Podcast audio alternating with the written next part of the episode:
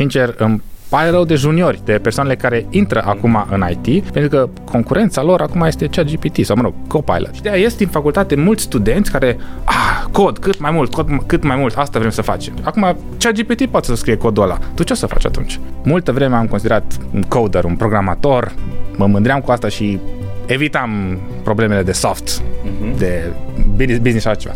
Uh, de 2 ani jumate de când sunt consultant, de când sunt independent, mi-am dat seama că asta este o chestie super importantă ca să poți să înțelegi care e problema reală a clientului, să poți să-l ajuți, să-l ajuți și să-i aduci valoare. Sunt atâtea variante care le poți explora astăzi ca să faci să câștigi pâinea și nu numai pâinea, să câștigi chestii, să câștigi bine făcând chestii mai netradiționale. Dar pentru asta trebuie să înveți marketing, trebuie să te expui, trebuie să, să asumi niște riscuri. Servus, bun găsit la Hacking Work, eu sunt Doru Șupeală. În episodul de astăzi ne întâlnim cu Roland Sabo, un inginer software cu experiență bogată care a devenit antreprenor, freelancer și consultant.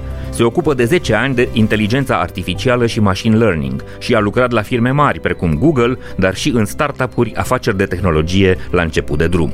Roland a făcut parte din echipa Google din Elveția, vreme de 3 ani și jumătate, și este absolvent al Facultății de Informatică a Universității Babeș-Bolyai din Cluj.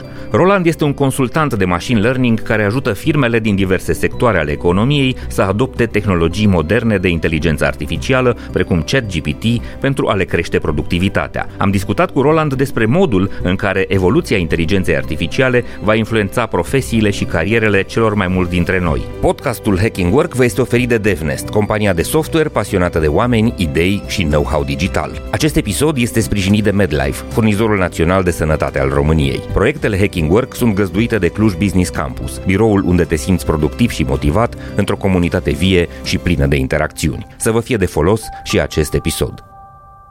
Servus, Roland! Bine venit la Hacking Work! Salut, Doru! Mă bucur că sunt aici. Mm, sunt foarte bucuros că facem înregistrarea asta, deși mi-am propus de foarte multă vreme. Ca să îți spun, uh, să spun și celor care se uită la noi, noi am vorbit despre episodul ăsta, cred că acum aproape un an. Mai bine de un an, cred exact. Am trecut în aprilie. Tu ai venit într-o ediție de Today Software, Software Magazine, Magazine, da, adică revista de software a comunității IT din Cluj și ai vorbit despre automatizare, despre uh, impactul pe care tehnologia AI în general, machine learning, toate lucrurile astea vor ave- îl va avea asupra muncii programatorilor. Da. La momentul respectiv, mesajul tău a fost unul foarte uh, exotic, știi? Ai de capul nostru ce uh, uh, exagerează omul ăsta, știi? Astăzi, când ne uităm în urmă, ce ai spus tu la data aia este common sense, este actualitate. De-aia mă bucur foarte tare că putem să avem discuția ta. A, asta. Ești un expert în machine learning, ești un consultant de business cu o, o carieră impresionantă în zona asta, ai lucrat trei ani și jumate la Google în Elveția, da. ceea ce înseamnă foarte mult din perspectiva mea și cred că din perspectiva multora și vreau să intrăm acum uh, în toată zona asta legată de impactul pe care tehnologia asta nouă, uh, uh, cum să spun eu, AI-ul generativ, că e vorba de text, că e vorba de cod, că e vorba de imagini, că e vorba de tot, uh, tot spectrul de competențe pe care îl are deja uh, AI-ul, îl poate avea asupra muncii noastre. Și nu mă refer doar la IT. Da. Aș vrea să intrăm pentru că tu lucrezi în calitate de consultant cu companii din diverse zone, mi-ai zis că ai și un ONG, de exemplu, da. cu care lucrezi, și nu doar în România, ci internațional, să vedem în ce fel tehnologia asta nouă, că e, noi zicem GPT pentru că e cel mai cunoscut, dar da. sunt sute deja, probabil o să fie mii de platforme bazate pe uh, machine learning, pe inteligență artificială, nu, care vor produce ceva, vor ajuta, vor aduce un fel de valoare în munca noastră. Uh, am încercat să fac, încă nu am fost convins, eu am uh, în fiecare săptămână două uh, pastile la radio și am zis, băi, hai să încerc să-i dau lui CGPT să mi le scrie el. Uh, n-am fost deloc mulțumite, pentru că nu a fost în stare să-mi replice personalitatea. Însă, de înțeles subiectul despre care am cerut să vorbească, l-a înțeles perfect și a găsit referințe foarte bune și cumva mă ajută să-mi documentez uh, informația, să-mi aleg ideile principale, ulterior tonul, stilul de scriere uh, mi-l lasă mie, ceea ce mă ajută foarte tare trebuie să scrii mai uh-huh. mult conținut și să fii, devin mai popular, Doru, ca uh-huh. în, cea, în GPT-5 să, fi, să te cunoască mai bine, să, să, să, să te da, poate imita mai, mai de bine. model. Nu, nu-mi doresc asta, cred că ar fi periculos, ar fi o armă la fel de periculoasă ca, uh, nu știu, un virus. Glumesc acum. Bun. Bun. Dar aici mai vreau să mai dau încă o chestie. Yeah. Nu știu cum ai încercat tu să-i zici să scrie acel conținut uh-huh. pentru pastila de radio, dar contează foarte mult cum îl rogi, rogi pe calculator. Sigur, promptul. Și ai uh-huh. pro, acel prompt, exact. Și e, exemplu cel mai simplu care pot să-l dau uh, e un set de probleme de matematică pe care când a apărut GPT-3 s-a încercat să, i-au dat să rezolve probleme, și probleme simple de clasa a 4 5 și avea o corecție undeva de 20%. Deci uh-huh. o problemă din 5 o făcea corect. Dacă îi adăugai, hai, rezolvă problema asta, let's think step by step, hai să ne gândim pas cu pas și atunci scria rezolvarea în sine, acuratețea a crescut la 80%. Aha, deci ai spus cum să gândească. Da. Aha. Asta a făcut o diferență de, de la 20 la 80%. Deci contează foarte mult cât de frumos roș pe calculator. Asta da, cât de bine îi spui, da, cât de bine îi dai specificații. Da, și după aia, dacă te uiți ce fac unele aplicații care ajung să fie pe piață și care vând și au clienți, îți dai seama că, ok, ăstea au niște prompturi foarte serioase. Nu e numai că făm chestia asta, făm un design de interior, uh-huh. ci mhm. e foarte bine gândit. Făm un design interior care să respecte asta, care să evite aia, care să tot, tot, Mă bucur că am ajuns aici pentru că voiam să ajungem în IT. Și da. în IT, iată, una dintre, unul dintre lucrurile uh, cumva spectaculoase este această profesie de inginer de prompturi. Am citit despre ea, scriem deja, sunt salarii uriașe, companiile din state și acum sunt uh, anunțuri de joburi, uh, salarii de 200 de mii, de 300 da. de mii de dolari pe an, ceea ce înseamnă, închipuiți-vă, vreo 15.000 de dolari în mână lunar, sunt pentru ingineri care sunt capabili să-i spună uh, lui ChatGPT sau, mă rog, oricărui model uh, uh, AI ce fel de cod să scrie, dar să-i spună atât de precis acest prompt, aceste specificații, încât rezultatul să fie unul de foarte bună calitate. Da. Ajungem acum la industria IT. Cu siguranță treaba asta va avea un efect uriaș asupra industriei. Da. În mare parte, industria din România, vrem sau nu vrem să recunoaștem, ne convine sau nu, a fost o industrie de outsourcing. O, da. Un outsourcing de cele mai multe ori foarte rudimentar. În sensul că noi eram niște ingineri care scriam niște linii de cod conform unor specificații pe care ni le dădea clientul, reprezentantul clientului, că era un project manager, că era un product manager, că era un, nu știu, un, un coordonator de acolo. Treaba asta, astăzi, tocmai am discutat că o poate face AI-ul. Da. Adică o mare parte din munca asta brută de scriere de cod o poate face AI-ul. Când noi ne-am cunoscut, tu vorbeai despre uh, Copilot, care e al da. GitHub, care e integrat acum cu Microsoft, da. cu ChatGPT. Practic ChatGPT cred că se bazează foarte mult, nu pe, pe, da, pe very GitHub. Short, very short, da. pe, uh, deci, cumva, oamenii care lucrează în IT și uh, sau cei care se uită la un viitor în direcția asta sau cei care au rude în, uh, în, în industria asta trebuie să înțeleagă că munca foarte multor oameni care făceau doar treaba asta, execuție de specificații date de cineva, e în mare pericol. Da. Și, sincer, îmi pare rău de juniori, de persoanele care intră uh-huh. acum în IT, pentru că concurența lor acum este cea GPT sau, mă rog, Copilot. Uh-huh. Eu folosesc, eu plătesc pentru uh, uh, Copilot și folosesc în fiecare zi și, sincer, nu vreau să mai merg să programez fără Copilot. Mă ajută foarte mult în fiecare zi. Uh-huh. Uh, fac mult mai multe programe mici care altfel mi-ar lua câteva ore bune cu Copilot sau cu... Hai să lămurim asta. Deci, cumva, trebuie să înțeleagă oamenii că nu înseamnă că o să rămână fără job. Da. Nu înseamnă că o să trească să-și caute uh, ceva de lucru pe la săpașanțuri. Ci trebuie să înțeleagă că trebuie să evolueze ei, da. să-și creeze alte uh, abilități, alte competențe care să-i țină în zona de siguranță. Și da. concret, hai să analizăm pe tine. Tu ești un scriitor de cod, ești da. un, un, un inginer de software, dar nivelul tău de expertiză și maturitate a ajuns atât de sus încât tu acum poți să gândești probleme de business, că până la urmă asta este direcția în care trebuie să meargă. Hai să rezolv o problemă a clientului. Practic, inputul de la client nu va mai fi te rog să facă asta, asta, asta, asta, asta, ci te rog, uite, am o problemă, trebuie să-mi transporti acel palet din Brăila la uh, Suceava și asta trebuie să se întâmple oriunde din orice localitate cu orice fel de cantitate. Rezolvă această problemă, construiește soluția tehnologică care să asigure da. chestia asta. Asta trebuie să poată să facă inginerii de software, da. adică să înțeleagă, unu, să înțeleagă problema de business, nevoia reală a omului, doi la mână să o transpună într-o soluție, într-o arhitectură, trei la mână să știe ce să-i ceară lui ChatGPT să scrie ca și cod acolo, patru, să verifice ce a scris ăsta că poate uneori greșește. Acest episod vă este oferit de DevNest, compania de software pasionată de oameni, idei și expertiză digitală. DevNest este spațiul transparent și plin de oportunități unde oamenii se află în centrul tuturor acțiunilor și proiectelor. Este o comunitate în care descoperi ce te interesează și aprofundezi ce te pasionează. Cuibul în care cresc curajos și în siguranță oameni, cariere și soluții tehnologice. DevNest înseamnă evoluție și dezvoltare. Creăm oportunități, creștem o comunitate comunitate. Eu, eu sunt de background tehnic. Am terminat aici la Babeș Ploiei în 2014, profil de informatică. Uh, multă vreme am considerat un coder, un programator. Mă mândream cu asta și evitam problemele de soft, uh-huh. de business, business și altceva. Uh, de 2 ani jumate de când sunt consultant, de când sunt independent, uh, mi-am dat seama că asta este o chestie super importantă ca să poți să înțelegi uh, care e problema reală a clientului, să poți să-l ajuți, a, să-l ajuți și să-i aduci valoare. Uh-huh. Și, sincer, începe să, încep să văd tot mai mult că e o problemă că în, la mine în facultate, cel puțin, n-am învățat absolut nimic despre asta.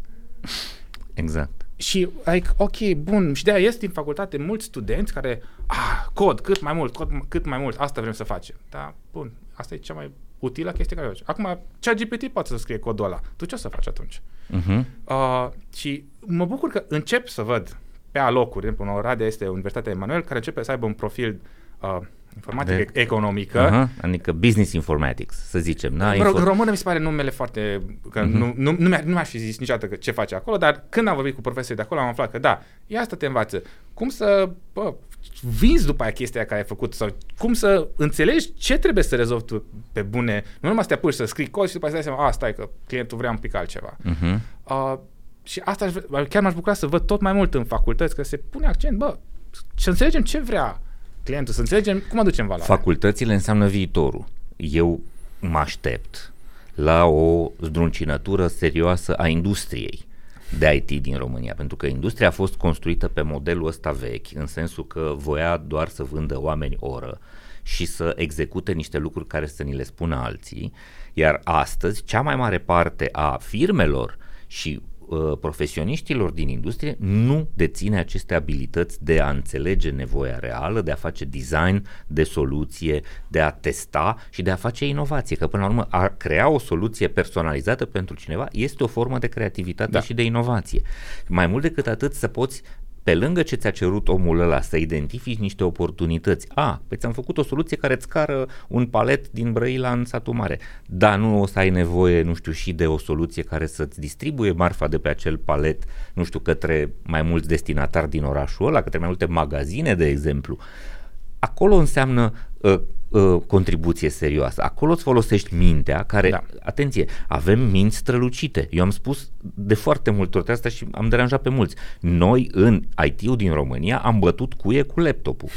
Asta am făcut. Avem laptopuri foarte scumpe, creiere extraordinare, da. oameni foarte capabili pe care i-am pus să facă, să sape șanțuri. Că până la urmă asta, să scrii cod după ce zice ăla, este munca cea mai rudimentară. Sap șanțuri. Da. Sap șanțuri într-un birou elegant, e adevărat. Da? Și nu transpir. E, e foarte păcat să nu le dăm oamenilor uh, cumva șansa să-și pună în valoare întreaga inteligență în a rezolva probleme complexe.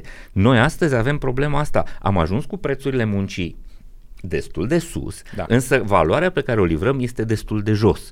De aia trecem printr-o perioadă în care lucrurile se vor reseta și cine va vrea să continue să crească în uh, uh tarifele pe care uh, și în veniturile pe care vrea să le facă, trebuie să-și pune uh, pe agenda exact treaba asta. Hai să rezolvăm probleme tot mai complexe, hai să ne căutăm nișele în care ne supra-specializăm astfel încât să fim cei mai buni din lume sau cea mai bună opțiune din Europa măcar pentru rezolvarea anumitor probleme, astfel încât să avem uh, succes long term. Da. Cu siguranță digitalizarea e abia la început. Industria asta va avea foarte mult de lucru, dar nu în modul în care a înțeles să facă treaba asta până azi.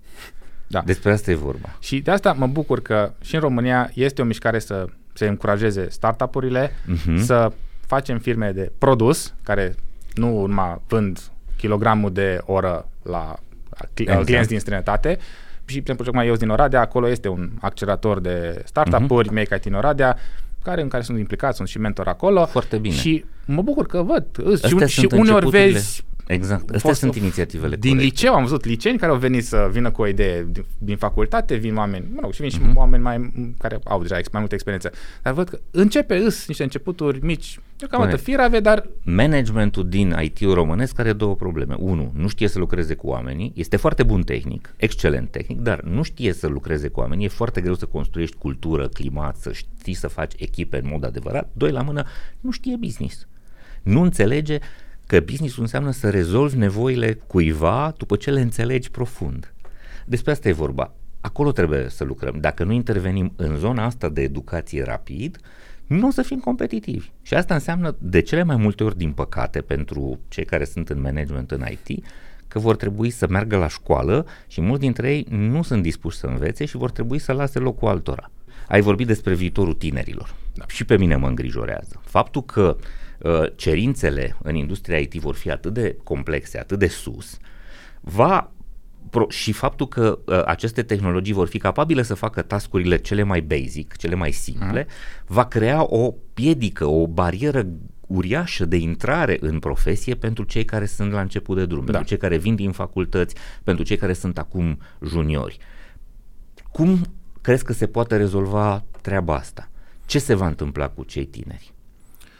Cu cei care sunt la început? Care A. până acum au avut, cumva, alergau firmele după ei să-i angajeze din anul întâi de facultate. Asta da. se întâmpla și cumva îi plăteau, au, erau internship-uri plătite, au stat și ei într-un strat de puf și au crezut că, mamă, ce frumos e în industria asta. Acum s-ar putea să descopere că, hopa, a venit iarna. A, da, cred că pe de o parte deja a început să vină un pic iarna acolo, uh-huh. mai ales la programele de care zic că bă, în șase luni de zile te învățăm să fii programator cu mii de euro, salarii de mii de euro. Uh, acolo cred că mulți care au trecut pe astfel de programe și-au dat seama că stai că nu e așa de simplu. În șase luni de zile nu vezi destule ca să te angajezi o firmă Exact. uh, să, și cu un Exact. salariu de mii de euro. Mulți abia dacă cumva reușesc să intre pe un post foarte entry level cu un salariu mult mai mic, Și asta cei care au fost preocupați de ce se învață în Da, școlile au. alea, pentru că au fost foarte mulți care s-au dus în școlile alea doar pentru diplomă. Da. Nici măcar nu au depus un efort să învețe ceva. Adevărul e că, în schimb, în ziua de azi e mai accesibil ca vreodată ca să faci tu ceva de la zero. Și până la urmă, asta contează și asta, asta se uită și cred că și mulți angajatori. Ce experiență ai, ce ai mai făcut, ce proiecte. Uh-huh. Și, sincer, eu și, și eu jobul de la Google, așa mi l-am Mhm. găsit. Mi-am pus pe GitHub, care este un site unde poți să-ți încarci programele, am pus niște proiecte Ți-ai făcute de arătat mine portofoliu, exact. și m-a văzut un recruiter de la Google, m-a contactat și a zis, vrei să vorbim? Da, clar, vreau să vorbesc cu cei de la Google. Uh-huh. Uh, am mers, după am avut trei interviuri telefonice, cinci interviuri în persoană, uh, dar faptul că am avut acel portofoliu acolo în care se mă arăt ce am făcut până atunci, m-a ajutat foarte mult și eu asta încurajez și acum pe tineri. Mă, fă ceva ce-ți place ție. Nu fă că ai văzut un tutorial pe net și că aia, încă o mie o să facă același tutorial de pe net. Fă tu ceva ce îți place ție, la care îți place să lucrezi, unde- să-ți arăți pasiunea pentru chestia asta. Uh-huh. Că altfel, Și sincer, pasiunea și, cum să spun eu, capacitatea de a explora în profunzime problema, astfel Da. încât să cauți o soluție originală. Asta se va căuta, pentru că robotul e capabil să reproducă niște baze de date care deja există, da?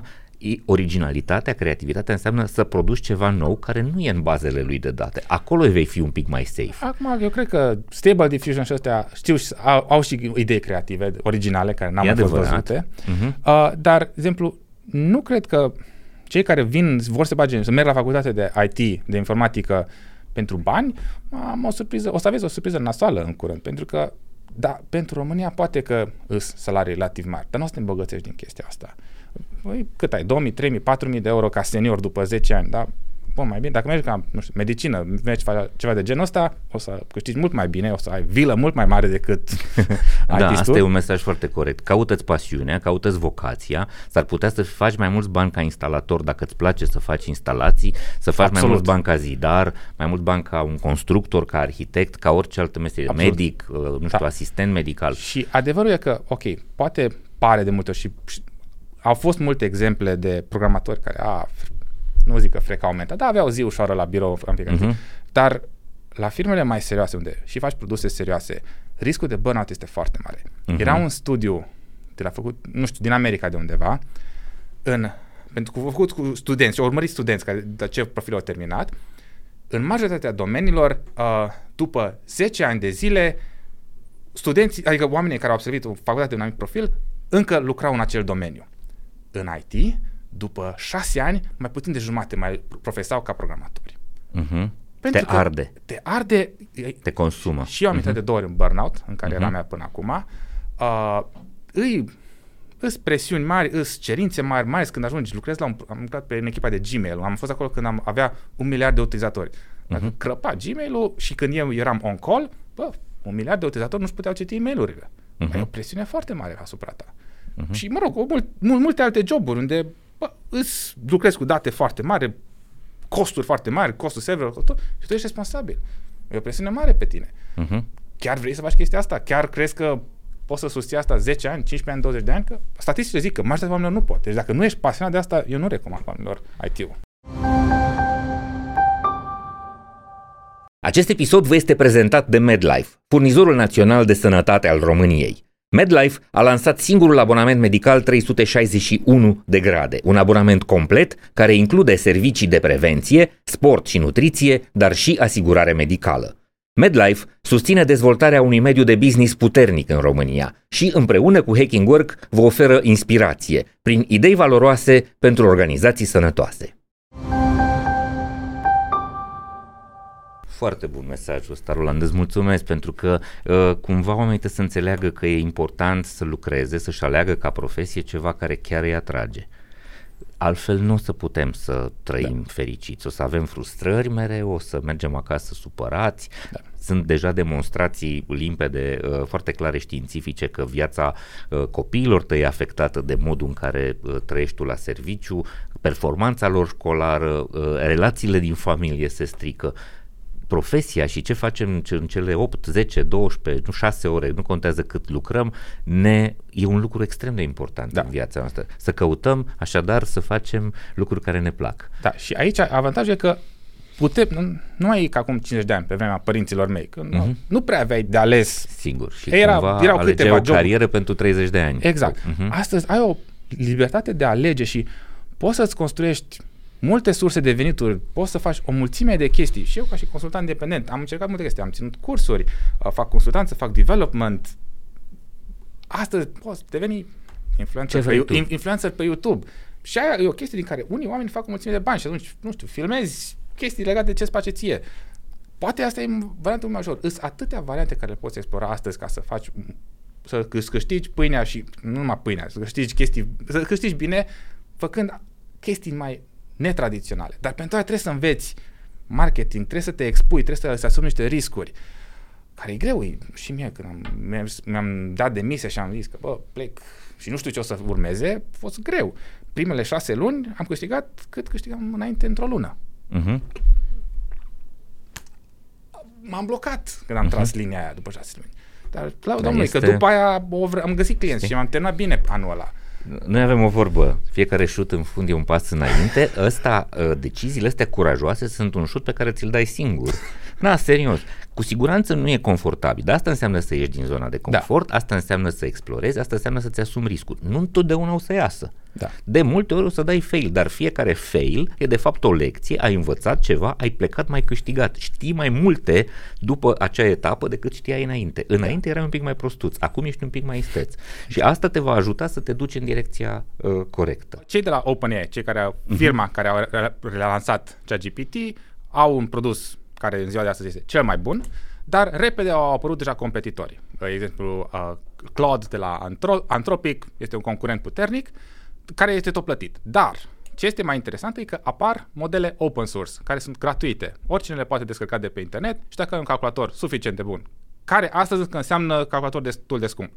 Dar e accesibil. Costul e 1000 de dolari sau ceva de genul ăsta. Uh-huh. Uh, poți să rulezi pe calculatorul tău, nu trimiți datele nicăieri, totul e la tine pe calculator, uh, ai privacy și and security uh, și uh, momentan sunt mult mai slabe. Uh-huh. Dar eu, ca și consultant de machine care mă ocup de asta în fiecare zi, abia pot să țin pasul să, cu câte modele apar în fiecare săptămână. Modele și competențe, adică exact. și cât, cât de antrenate sunt tot, tot mai mult. Da, și uh, deci cred că până va fi difuzat acest episod, vom, avea, vom vedea modele care sunt aproape la aceeași calitate cu ce oferă ChatGPT, dar care sunt gratuite și pot fi rulate Ok, deci nu. se democratizează treaba Absolut. asta. Practic, cumva nu va fi o problemă nici de acces financiar, Da. și nicio problemă de securitate, care era una dintre uh, preocupările majore. Exact. Toată lumea spunea, nu-i da datele tale lui ChatGPT pentru că nu să mai fie doar datele tale și există riscul ca informația aia să poată fi la un moment dat uh, folosită de adversari. Exact, exact. Chiar Și acum, acum, am un dacă client. ai, dacă ai o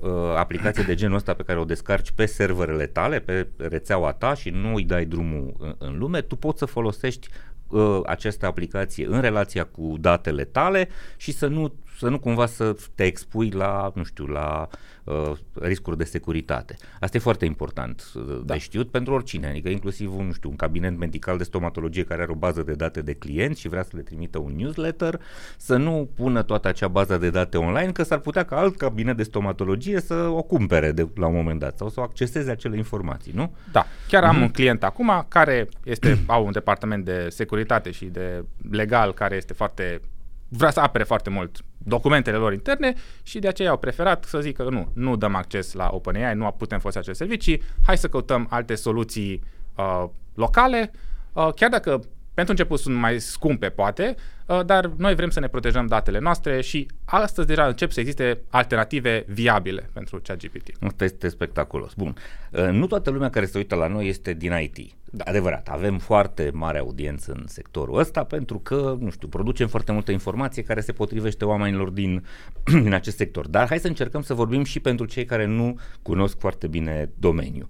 Să explicăm ce Dumnezeu este uh, tehnologia asta. Noi îi zicem gener, uh, generic ChatGPT, dar asta este numele unui produs, e ca la Da. Xerox. Da? Xerox erau copiatoare, noi le ziceam la toate Xerox-uri, dar Xerox era una dintre mărcile care producea copiatoarele. E, e cam același lucru. Deci Exact. vorbim despre uh, uh, AI generativ, da? adică da. Uh, inteligență artificială capabilă să producă conținut să-i spunem original sau să producă conținut în mod autonom, fără să uh, aibă nevoie, nu știu, să, să o ajuți, nu? Da, specific, uh, ChatGPT și tu- alte unelte ca similare se numesc Large Language Models, modele de limbă care sunt foarte mari. Modele de limbaj. Limbaj, Mhm, da. mhm. Sunt foarte mari. Ce înseamnă asta? Că au un volum uriaș de cuvinte, de Da. uh, expresii. Uh, nu doar atât, ci au citit o mare parte din internet.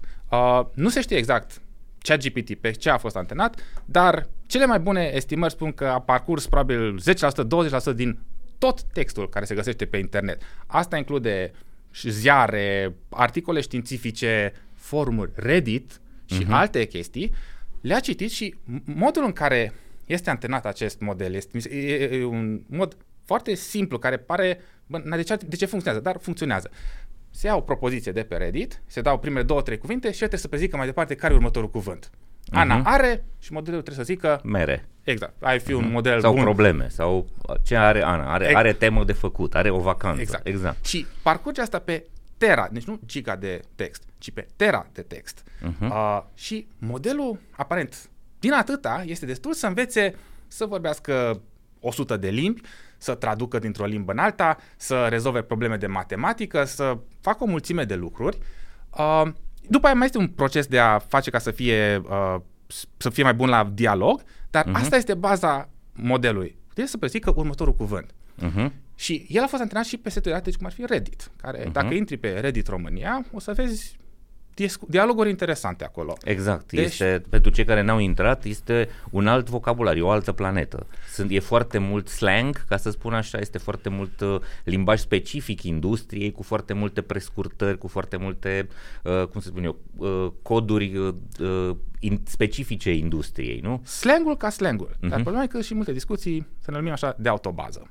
Ah, ok, se și vă înjură, se și vorbește urât, de acord, dar și asta e limbaj, și asta este expresivitate. Da, dar asta înseamnă că modelul a învățat aceste lucruri. Mhm. Asta vine, e o parte integrală a lui. E foarte greu să scoți și să controlezi, să faci un model care să nu fie, care să nu aibă, din care să nu poți scoate chestii rasiste. Aha. Și asta e o chestie dificilă. Uh, Microsoft, în urmă cu 5 ani sau 6 ani, a lansat un chatbot pe Twitter care tu i-a dat drumul. Hai, vorbește cu cine vrea, îi scria un mesaj și îți răspundea. Care a învățat în câteva zile, a devenit cel mai rasist și xenofob și absolut orice chestie, că bă, trebuie să-l oprească, că spunea lucruri foarte Mhm. nasoale. Anul, la sfârșitul anului trecut, Microsoft a lansat uh, Bing Chat, care apare nu a învățat prea multe din experiența anterioară, o- utilizatorii au reușit să-l provoace să, zici, să zică că tu ești un uti- utilizator rău, eu sunt I'm a good Bing. Uh-huh. Uh, deci are o componentă de personalitate, personalitate uh-huh. sau aș zice, are, mult, are personalități multiple. Uh-huh. Ei, cei de la OpenAI, cei de la Microsoft, încearcă să promoveze, să scoată la suprafață personalitatea bună, plăcută, cu care... Utilă, pozitivă. Exact. Uh-huh. Dar momentan este un domeniu activ de cercetare cum poți să, să faci chestia asta și pentru că e relativ ușor să faci să zică, bă, orice prostie. Uh-huh. Hai să îi lămurim pe cei care se uită la noi. Inteligența artificială n-a apărut odată cu CGPT. Nu. Noi am avut cu toții uh, deja în viața noastră o prezență a inteligenței da. artificiale în diverse forme. Faptul că foloseam Google Maps era o formă de inteligență artificială. Nu ne calcula cel mai bun traseu pe care îl puteam parcurge în oraș în funcție de datele de trafic la momentul respectiv sau da. la fel Waze și celelalte. Apoi, nu știu, inclusiv când scriem, uh, scriem un text în Word, Microsoft era capabil să anticipeze anumite cuvinte, mai mult îți corecta, îți făcea corectura asupra da. textului când aveai un, o greșeală de scriere sau când uh, scriai greșit săți sau miau, uh, nu ca pisica, nu, da. toate lucrurile astea și cumva îți sugera, vezi că ai, uh, ai greșit. La fel, traducere, Google Translate. Traducerile alea pe care le făceau erau o, un, o primă formă a inteligenței artificiale. Da, și chiar uh-huh. tehnologia din spatele ChatGPT, uh, Transformers se numește, a apărut în 2017 fix pentru a îmbunătăți modelele de traducere existente pentru Google Translate. Uh-huh. Și apoi să dovedit că, ok, aceeași tehnologie cu schimbări foarte mici este capabilă să rezolve probleme de matematică. Uh-huh. Și, cum ziceai, inteligența artificială este o veche, din anii 50 a apărut. Uh-huh. Desigur, atunci se rezolva o problemă mai simplă. Am învățat să joace, nu știu, dame sau alte chestii uh-huh. genul ăsta. Și aici este o chestie interesantă pentru că și omul se, vrea să se creadă special, că vai, noi suntem mai deștepți, mai nu știu cum, zice, a, chestia astea care calculatorul nu le știe face, alea îți de inteligența, inteligența artificială. Se făceau chestiile alea, a, nu, nu, nu, alea nu mai este de inteligența artificială, alea sunt acum chestii obișnuite. A uh-huh. fost și cu șahul. Vai, ce greu e șahul. În 1995 sau când a da, bătut da, da. Deep Blue pe Kasparov, a, păi stai, șahul nici nu e așa de greu, e, ce, e simplu. Da, După da, aia, da. în 2016, când a bătut la Go, aceeași poveste. A, păi stai, Go fiind uh, de ăsta, joc un de joc. pușcături, nu? Nu, nu a, Go, Go este jocul, a... jocul japonez. Jap- aha, da, exact. Aha, o, care e un joc chiar de logică și exact, de uh, exact. minți puternice, da. de strategie. Ok, nu mai vorbim de computere care te bat la jocuri pe calculator absolut. și la absolut, de absolut. Deci, cumva nu s-a întâmplat peste noapte. Da. Ce s-a întâmplat peste noapte, sau mă rog așa de astăzi pe mâine, este faptul că acum este atât de accesibil da. și că are atât de mare competență. Da. Despre asta e vorba. Și surpriza este că ne va afecta tuturor sau ne va, uh, ne va schimba tuturor modul în care muncim și mai ales va avea, uh, uh, uh, cum să spun eu, un impact în meseriile astea care se considerau înainte foarte safe de genul informaticienilor, avocaților, uh, contabililor, toți oamenii care lucrează în principiu în birouri și erau cumva uh, invidiați de cei din secția de producție sau de cei care muncesc mai degrabă manual cu da. cârca, da. cu fizicul, da? astăzi sunt puși în situația de a înțelege că munca lor se va schimba radical. Și acum, împreună cu tine, aș vrea să trecem prin câteva profesii, da. să explicăm în ce fel uh, aparatura asta, sau mă rog, tehnologia asta, platformele astea vor înlocui o parte din activitățile speci- uh, profesionale specifice. Da. Și înainte să începem înregistrarea, mi-ai povestit despre cazul avocaților. Da? da? Hai să le explicăm oamenilor ce poate să facă ChatGPT mai bine sau să ajute avocații, consilierii juridici, tot ce ține de zona asta de legal. Da. Inclusiv judecătorii. Uh, eu sunt consultant de machine learning, uh, sunt pe cont propriu și semnez contracte cu diferite firme, cu clienții mei, inclusiv din alte țări. Uh-huh. Și acolo, nu, sau am de ales că plătesc un avocat dacă semnesc un avoc- cu o firmă din UK, trebuie să plătesc un avocat din UK, e destul de scump. Care să-ți facă un contract uh-huh. care să răspundă cerințelor legale din teritoriu unde tu semnezi contractul. Hai zicem, nici măcar ta să-mi facă contractul, ci să-mi zică, mă, contractul pe care mi-l trimis clientul uh, uh-huh. e ok pe, din punctul meu de vedere. Uh-huh. Ce, adică mă, semnezi te ceva avertizează ce... asupra da. unor riscuri. Vezi că ți-a pus niște prevederi care s-ar putea să nu-ți convină. Exact. Corect. Că eu îmi citesc contractul, dar nu, uh-huh. cât înțeleg din el. Exact. Uh, și acum, de exemplu, este un startup uh, din Marea Britanie, Robin AI, care asta face, uh, încarci contractul tău acolo și el zice, ok, secțiunea asta se referă la clauzele de confidențialitate, secțiunea asta se referă la daune, secțiunea asta se referă la alte lucruri și ți le explică în limbaj mai... Pe limba ta. Pe- Am mai pe înțeles. limba Îți ta. traduce limba juridică într-o limbă Da. a unui, nu știu, un om care nu este specialist. Și aici se pot prevedea multe chestii în care să te avertizeze. Bă, vezi că clauza asta nu e standard, nu e ce se mai, cea mai des întâlnită. Aha, pentru că el, Ai, Ai... el se uită la o bază de date uriașă și îți spune, vezi că aici asta e o prevedere care nu e obișnuită sau nu e neapărat Și atunci- avantajoasă pentru Exact. tine. Deci nu doar că ar putea să-ți scrie contract, adică da. să-ți sape într-o bază de date uriașe și să zică, uite aici ai un contract exact cum l-ai cerut. Că tu intri într-o interfață da. și spui, vreau un contract cu o firmă, eu le prestez acest serviciu, ei trebuie să mă plătească la 30 Da. de zile, tariful pe care îl punem este atâta, făm contractul. Nu doar că poate să-ți pună la dispoziție un contract exact cum i-ai cerut, dar te ajută și să analizezi un contract pe care ți l-a propus partea adversă. exact. Practic asta este o mare parte din munca unui avocat. Este, da. Exact. Avocații va trebui să, a, să folosească și astfel de tool Să și le integreze în munca lor. Da. Mhm. Pentru că, pe de-o parte, nu o să fie, nu o să avem în curând contracte scrise în întregime de un AI.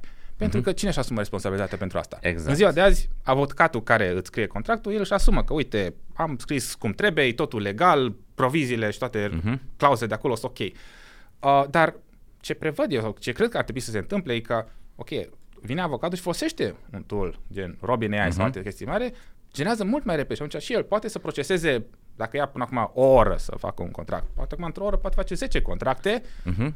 Și că, pentru că trebuie să modifice doar 10%. E foarte important să spunem asta. Inteligența artificială nu poate fi responsabilă juridic. Mai mult decât atât, vedem de foarte multe ori că halucinează. Nu întotdeauna e alimentată cu datele cele mai potrivite sau nu întotdeauna când sapă în bazele de date pe care Da. le are, găsește cele mai bune soluții. Exact. De aia, cumva, expertiza noastră profesională rămâne în continuare relevantă. Va trebui să validăm ce a făcut instrumentul ăsta, nu? Ca și cum ai fi lucrat cu un junior. Băi, juniorule, scrie-mi acest uh, contract, muncește la el și eu verific la sfârșit dacă ai Da. făcut bine și îți explic ce uh, ai greșit. Cam asta uh, urmează să, să se Da. întâmple aici.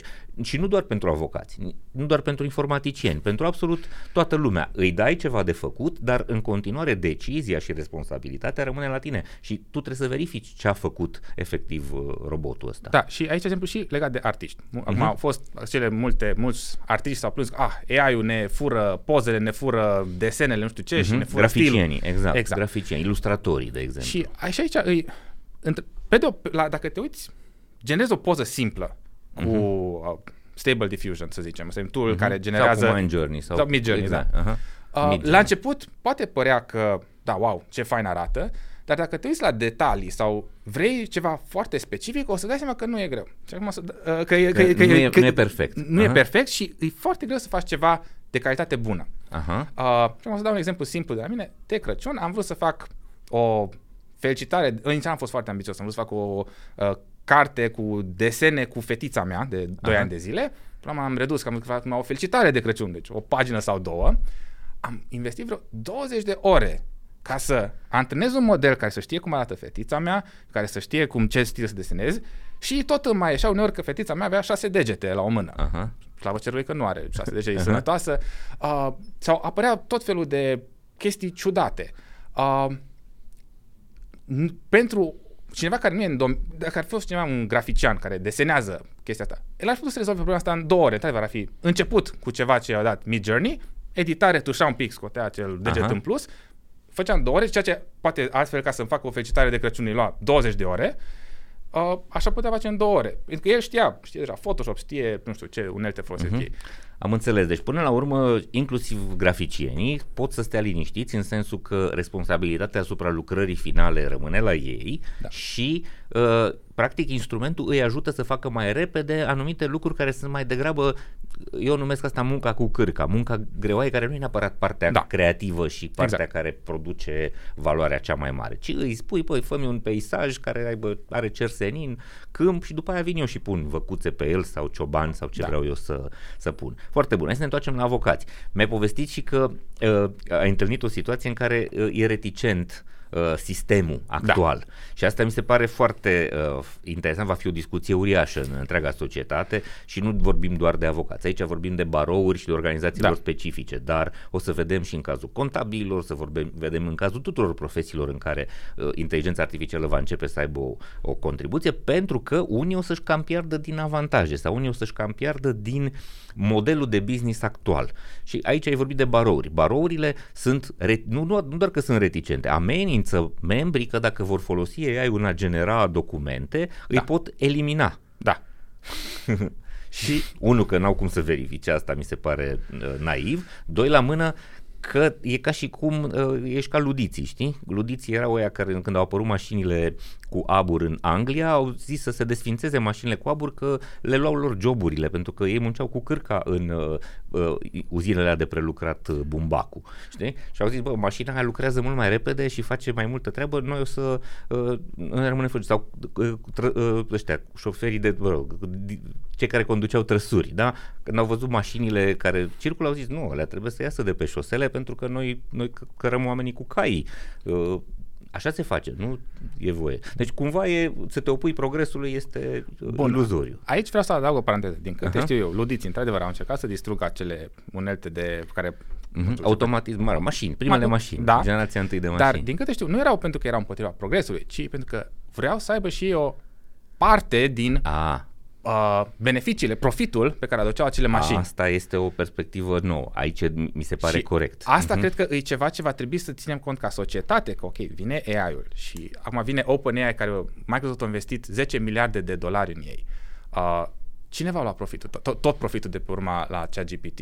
Microsoft care deține jumătate din OpenAI uh-huh. sau și îl împărțim cu toții. Îl împărțim cumva. Care, în, uh-huh. în, în, în întrebare foarte deschisă. Încă nu, nu știm ce va urma cum, care e soluția cea mai bună pentru societate. Uh-huh. Dar asta este o discuție care trebuie să avem, mă, dacă automatizăm, înlocuim cu roboți, în ghilimele, cu uh-huh. tot felul de tool gen OpenAI, poate trebuie taxate alea. Poate Singur. fiecare apel către ChatGPT, fiecare folosire a ChatGPT-ului trebuie să plătească la stat, nu știu. Eu mai am o, mai am o perspectivă aici. Sigur că odată uh, va fi nevoie ca uh, aceste, acești giganți care vor face profituri uriașe ar trebui să împartă acest beneficiu cu societatea. Dar mai e o, o, o, o zonă pe care eu o expun în unele cursuri ale mele și unii dintre oameni spun, a, ești cam comunist. Uh, care e asta? Uite, de-a lungul anilor, tehnologia a îmbunătățit randamentul și productivitatea tuturor. Și eu dau exemplu cu zidarul. Da, acum 20 de ani, un zidar făcea, nu știu, să zicem, 10 metri pătrați de zid într-o zi.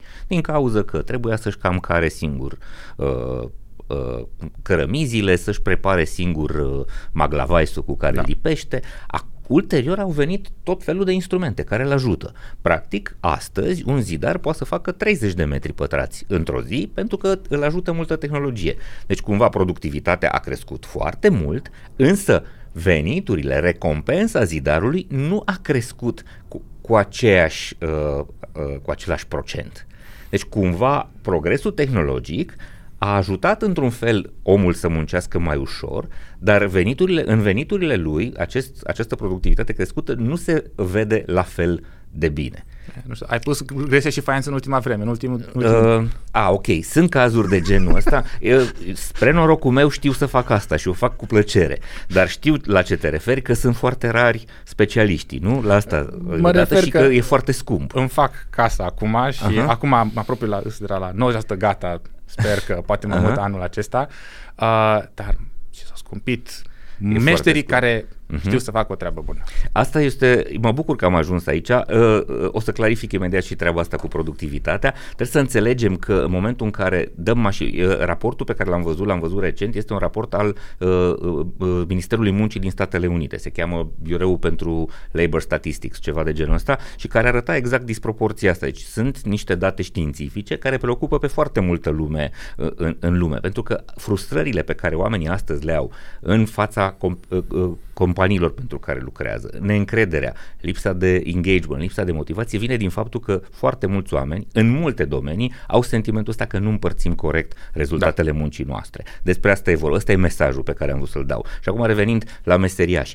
Da, uite, una dintre concluziile pe care le avem odată cu uh, inteligența artificială este că un instalator bun, un electrician bun, un zidar bun, un faianțar bun, un, uh, nu știu, zugrav, toți ăștia nu vor fi atât de afectați de schimbările astea de te- din tehnologie.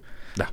Sunt, iată, meseriile care țin de dexteritate, cu siguranță teoretic poți să le robotizezi. Practic, nu e productiv să le robotizezi. Da. Nu o să avem foarte curând niște roboți care să fie capabili să construiască case. Da. Mai degrabă o să avem, nu știu, niște aparatură care o să facă o casă 3D. Ți-o printează, uh, nu, uh, într-o formă finală. Deși e foarte greu de Da. da. E deja, încă este SF zona asta. Deci cumva asta e una dintre concluzii. Meserile care țin de dexteritate, de muncă manuală, de pricepere în a face lucruri de finețe, de la bijutieri până la, nu știu, frizeri, coafori, cei care aranjează bărbi, Da. uh, cei care fac cafelele în uh, astea de specialitate, nu vorbesc de aparatul care face Da. da. singur, toată lumea e un pic mai uh, puțin afectată de această revoluție tehnologică. Acesta se numește uh, paradoxul lui, lui Moravec, Aha. uh, care deja de vreo 20 de ani a, sau 30 de ani a avut această observație că sunt multe lucruri care pentru oameni sunt super simple de făcut. Te plimbi, să mergi pe obstacole, să mergi pe un teren Mhm.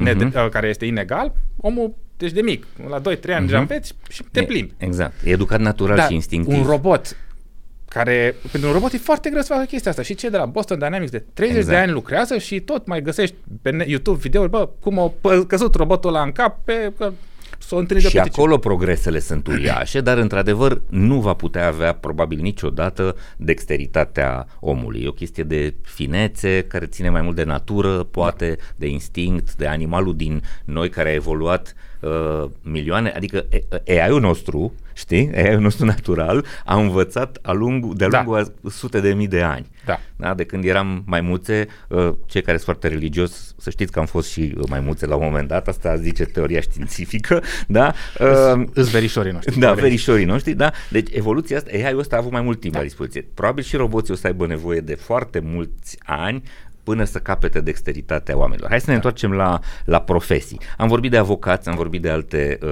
zone din zona asta de manufactură, uh, de Da. servicii uh, de dexteritate. Contabili. În ce fel putem să, adică în ce fel o să f- se schimbe munca lor? Trebuie să știe că uh, sigur se va schimba. Cam ce anume ar trebui să aibă în vedere? Uh, cred că și acolo, acolo de pe o chestie care, care cu pot ajuta mult calculatoarele, îi să găsească, auto, găsească automat uh, greșeli. Uh, Auditul, de exemplu, va Aha. putea fi efectuat mult mai rapid, pentru că model de machine learning găsește mult mai ușor șabloane, respectiv găsește când, hei, chestia asta care ar trebui să fie după acest șablon, nu se întâmplă după acest șablon. Foarte bine, foarte corect. Ce nu știu mulți dintre cei care sunt astăzi contabili este că deja de foarte mulți ani există uh, instrumente, softuri care fac uh, prelucrarea automată a facturilor. Da? Scanează, da. înțeleg informațiile de acolo și introduc acele date în raportările financiare. Nu toată lumea a avut acces la ele pentru că nu toată lumea e companie mare și își permite un astfel de serviciu, dar inclusiv cei care au astăzi se ocupă de firme mici trebuie să înțeleagă că la un moment dat toate datele astea, mai ales că tot, tot ce, sau foarte mare parte din ce înseamnă tranzacții se mută în digital, faci transfer cu cardul, nu mai plătești cash, nu mai iei bon fiscal de la uh, cafeneaua din colț, toate lucrurile astea, datele astea vor fi deja automat preluate în raportările financiare ale companiilor. Dar aici, de exemplu, primul, nu, pe de o parte, primul obstacol, dar și primul pericol pe care îl văd, e că, într-adevăr, cel puțin în România, dar nu numai în România, și în alte țări, sigur, e la fel, Mhm. foarte multe lucruri se întâmplă încă pe hârtie. Uh-huh. Ori, e pe hârtie, înseamnă că nu e pe calculator, înseamnă că AI-ul nu-l vede.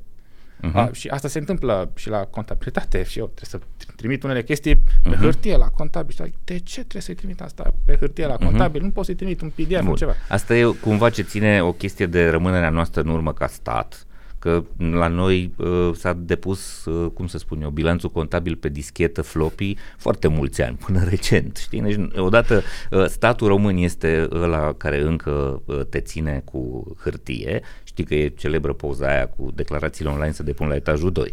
Da?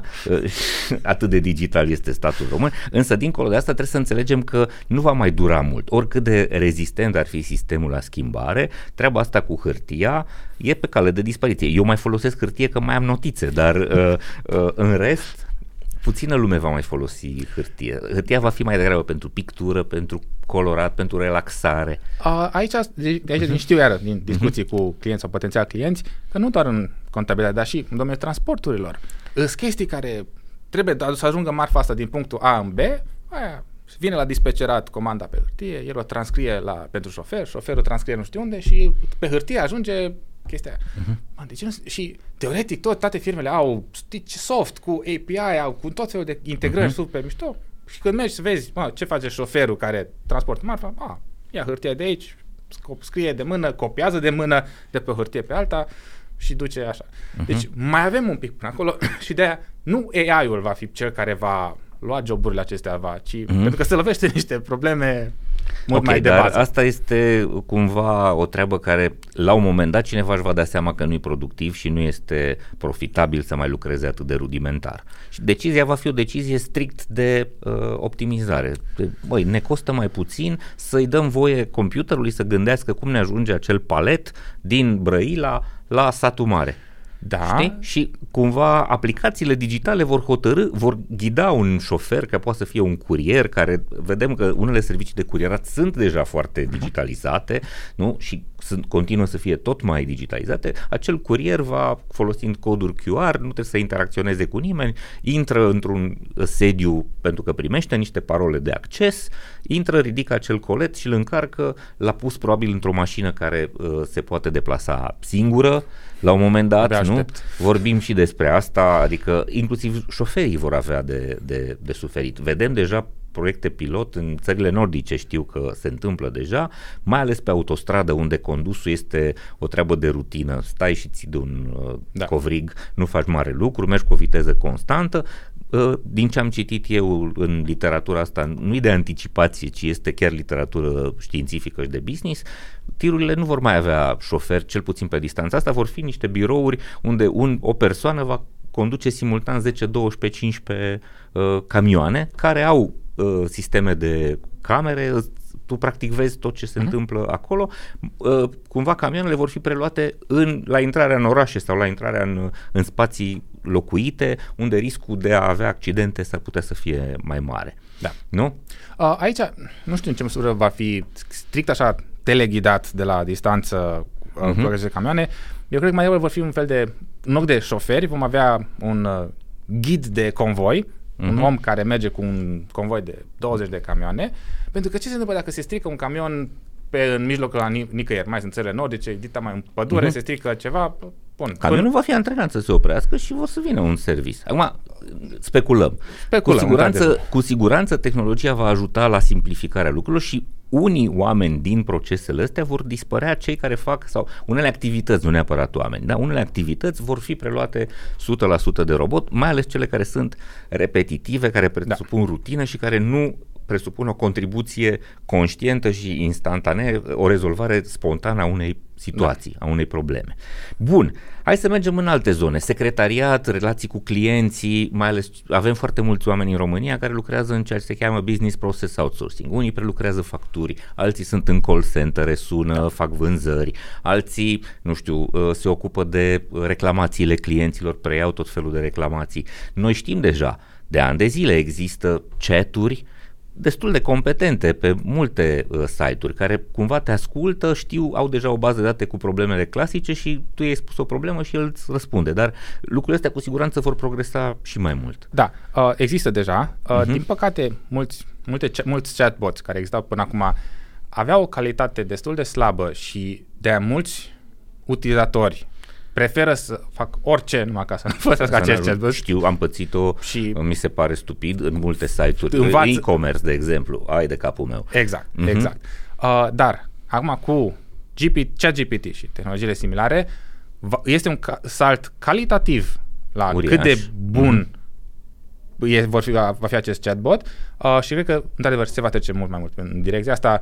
Cel puțin 80%, 90% din întrebările uneori stupide ale clienților. De multe ori oamenii nu știu, nu știu exact. unde să caute sau n-au mai făcut, n-au mai Da. cumpărat și întreabă sau Da. n-au mai fost în situația aia. Întrebarea aia cumva uh, softul observă că se repetă nu Exact. știu, și o va ține minte, o va învăța și ba mai mult decât atât va fi suficient de inteligent încât să răspundă pe tonul pe care uh, omul îl așteaptă. Da. Da? Eu am văzut inclusiv capabilități la uh, aplicațiile astea de a spune glume, de a te Exact. calma. Exact. Deci e capabil să înțeleagă că ești nervos și are anumite tehnici de comunicare încât să-ți, uh, să te detensioneze, să-ți spună o glumă, poate face o greșeală intenționată, tocmai ca să te scoată din starea aia de nenervi și să ai sentimentul că nu vorbești chiar cu un perete, Da. cu un ecran, ci vorbești cu ceva mai isteț decât uh, atât, chiar dacă înțelegi că până la urmă e un robot acolo. Da, și și pe partea de data entry, ziceai de Mhm. facturi.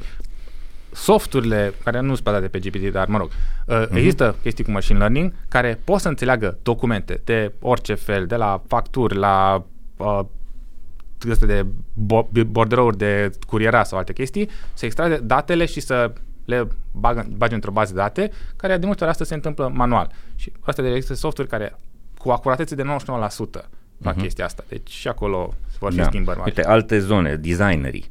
Am, ieri m-am întâlnit cu niște arhitecți care fac design de interior și le-am spus, băi, ați uh, consultat instrumentele astea să vedeți cam ce, ce pot. Cu siguranță deciziile finale de design interior o să le ia în continuare designerul care discută cu clientul, însă în procesul ăsta de a face o amenajare interioară și a construi, nu știu, șapte variante, zece variante, uh, tehnologia asta te va ajuta foarte, Foarte, tare, îți va, da. uh, îți va uh, urgenta o, o mare parte din... uh, Da, și nu atât, dar și pentru arhitect, de exemplu, cred că, Mhm. uh-huh. adică, nu, hai să fim serioși, la case ai anumite constrângeri care, bă, tot timpul așa trebuie să faci, îs, sau mă rog, Sigur. îs reglementări din Sunt niște calcule legal, că exact, uite de cât de mare rezistență. trebuie să fie baia, cât, Mhm. uh-huh. cum trebuie să fie astea, bă, le, le cam poate face destul de automat. Deja le fac o mare parte din instrumentele de proiectare. Te ajută foarte da. mult, însă acum cumva o să fie și mai mult uh, ajutor. Da.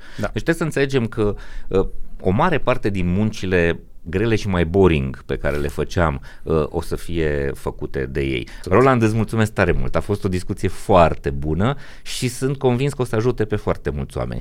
Pentru că Ești un om care vine din IT, care a descoperit că IT-ul nu înseamnă doar a scrie cod, ci și care a adus un mesaj odată realist, atenție, vin vremuri complicate, dar și o- pe de altă parte optimist. Băi, există opțiuni, nu se sfârșește lumea, da. trebuie doar să ne dorim să evoluăm și să găsim zona în care n- suntem buni și vrem să uh, rămânem acolo. Corect? Da. Doru, mulțumesc că m-ai chemat la podcast și mi-a plăcut și mie discuția. Mulțumesc tare mult. Dragii mei, sper să vă fie de folos.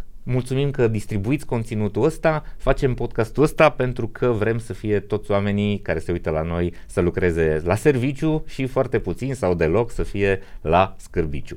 Uh, Căutați Hacking Work, avem newsletter, avem podcast, avem o mulțime de uh, articole pe blog, sperăm să vă fim de folos, astfel încât viața voastră profesională și implicit viața voastră personală să fie mai bune. Să ne vedem sănătoși, voioși și mintoși la următorul nostru episod. Servus!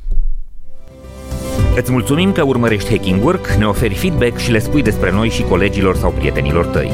Facem Hacking Work pentru a produce o schimbare profundă în piața muncii prin educație. Vrem să aducem progres în profesie și performanță pentru un milion de oameni în decurs de 10 ani. Fiindcă toți vrem să mergem la serviciu, nu la scârbiciu. Avem săptămânal episoade de podcast pe YouTube, Spotify și toate canalele populare de streaming audio, ediții de newsletter pe Substack, articole de blog pe dorușupeală.ro, evenimente educaționale anunțate pe școlaspor.ro, programe de consultanță și training personalizate, dar și frecvente apariții în mass media. Astfel, descoperim, sprijinim și promovăm liderii, organizațiile și ideile care muncesc serios și construiesc un viitor mai bun pentru oameni, organizații și comunități. Proiectul multimedia Hacking Work vă este oferit de DevNest, compania de software pasionată de oameni, idei și know-how digital. O comunitate profesională în care cresc curajos și în siguranță oameni, cariere și soluții tehnologice. Acest proiect este sprijinit de asemenea de MedLife, furnizorul național de sănătate al României, care susține dezvoltarea unui mediu de business puternic în România și alături de care vă oferim inspirație prin idei valoroase pentru organizații sănătoase. Proiectele Hacking Work sunt găzduite de Cluj Business Campus, biroul unde te simți productiv și motivat într-o comunitate vie și plină de interacțiuni. Până la următoarea noastră întâlnire, să fiți sănătoși, voioși și mintoși. Servus!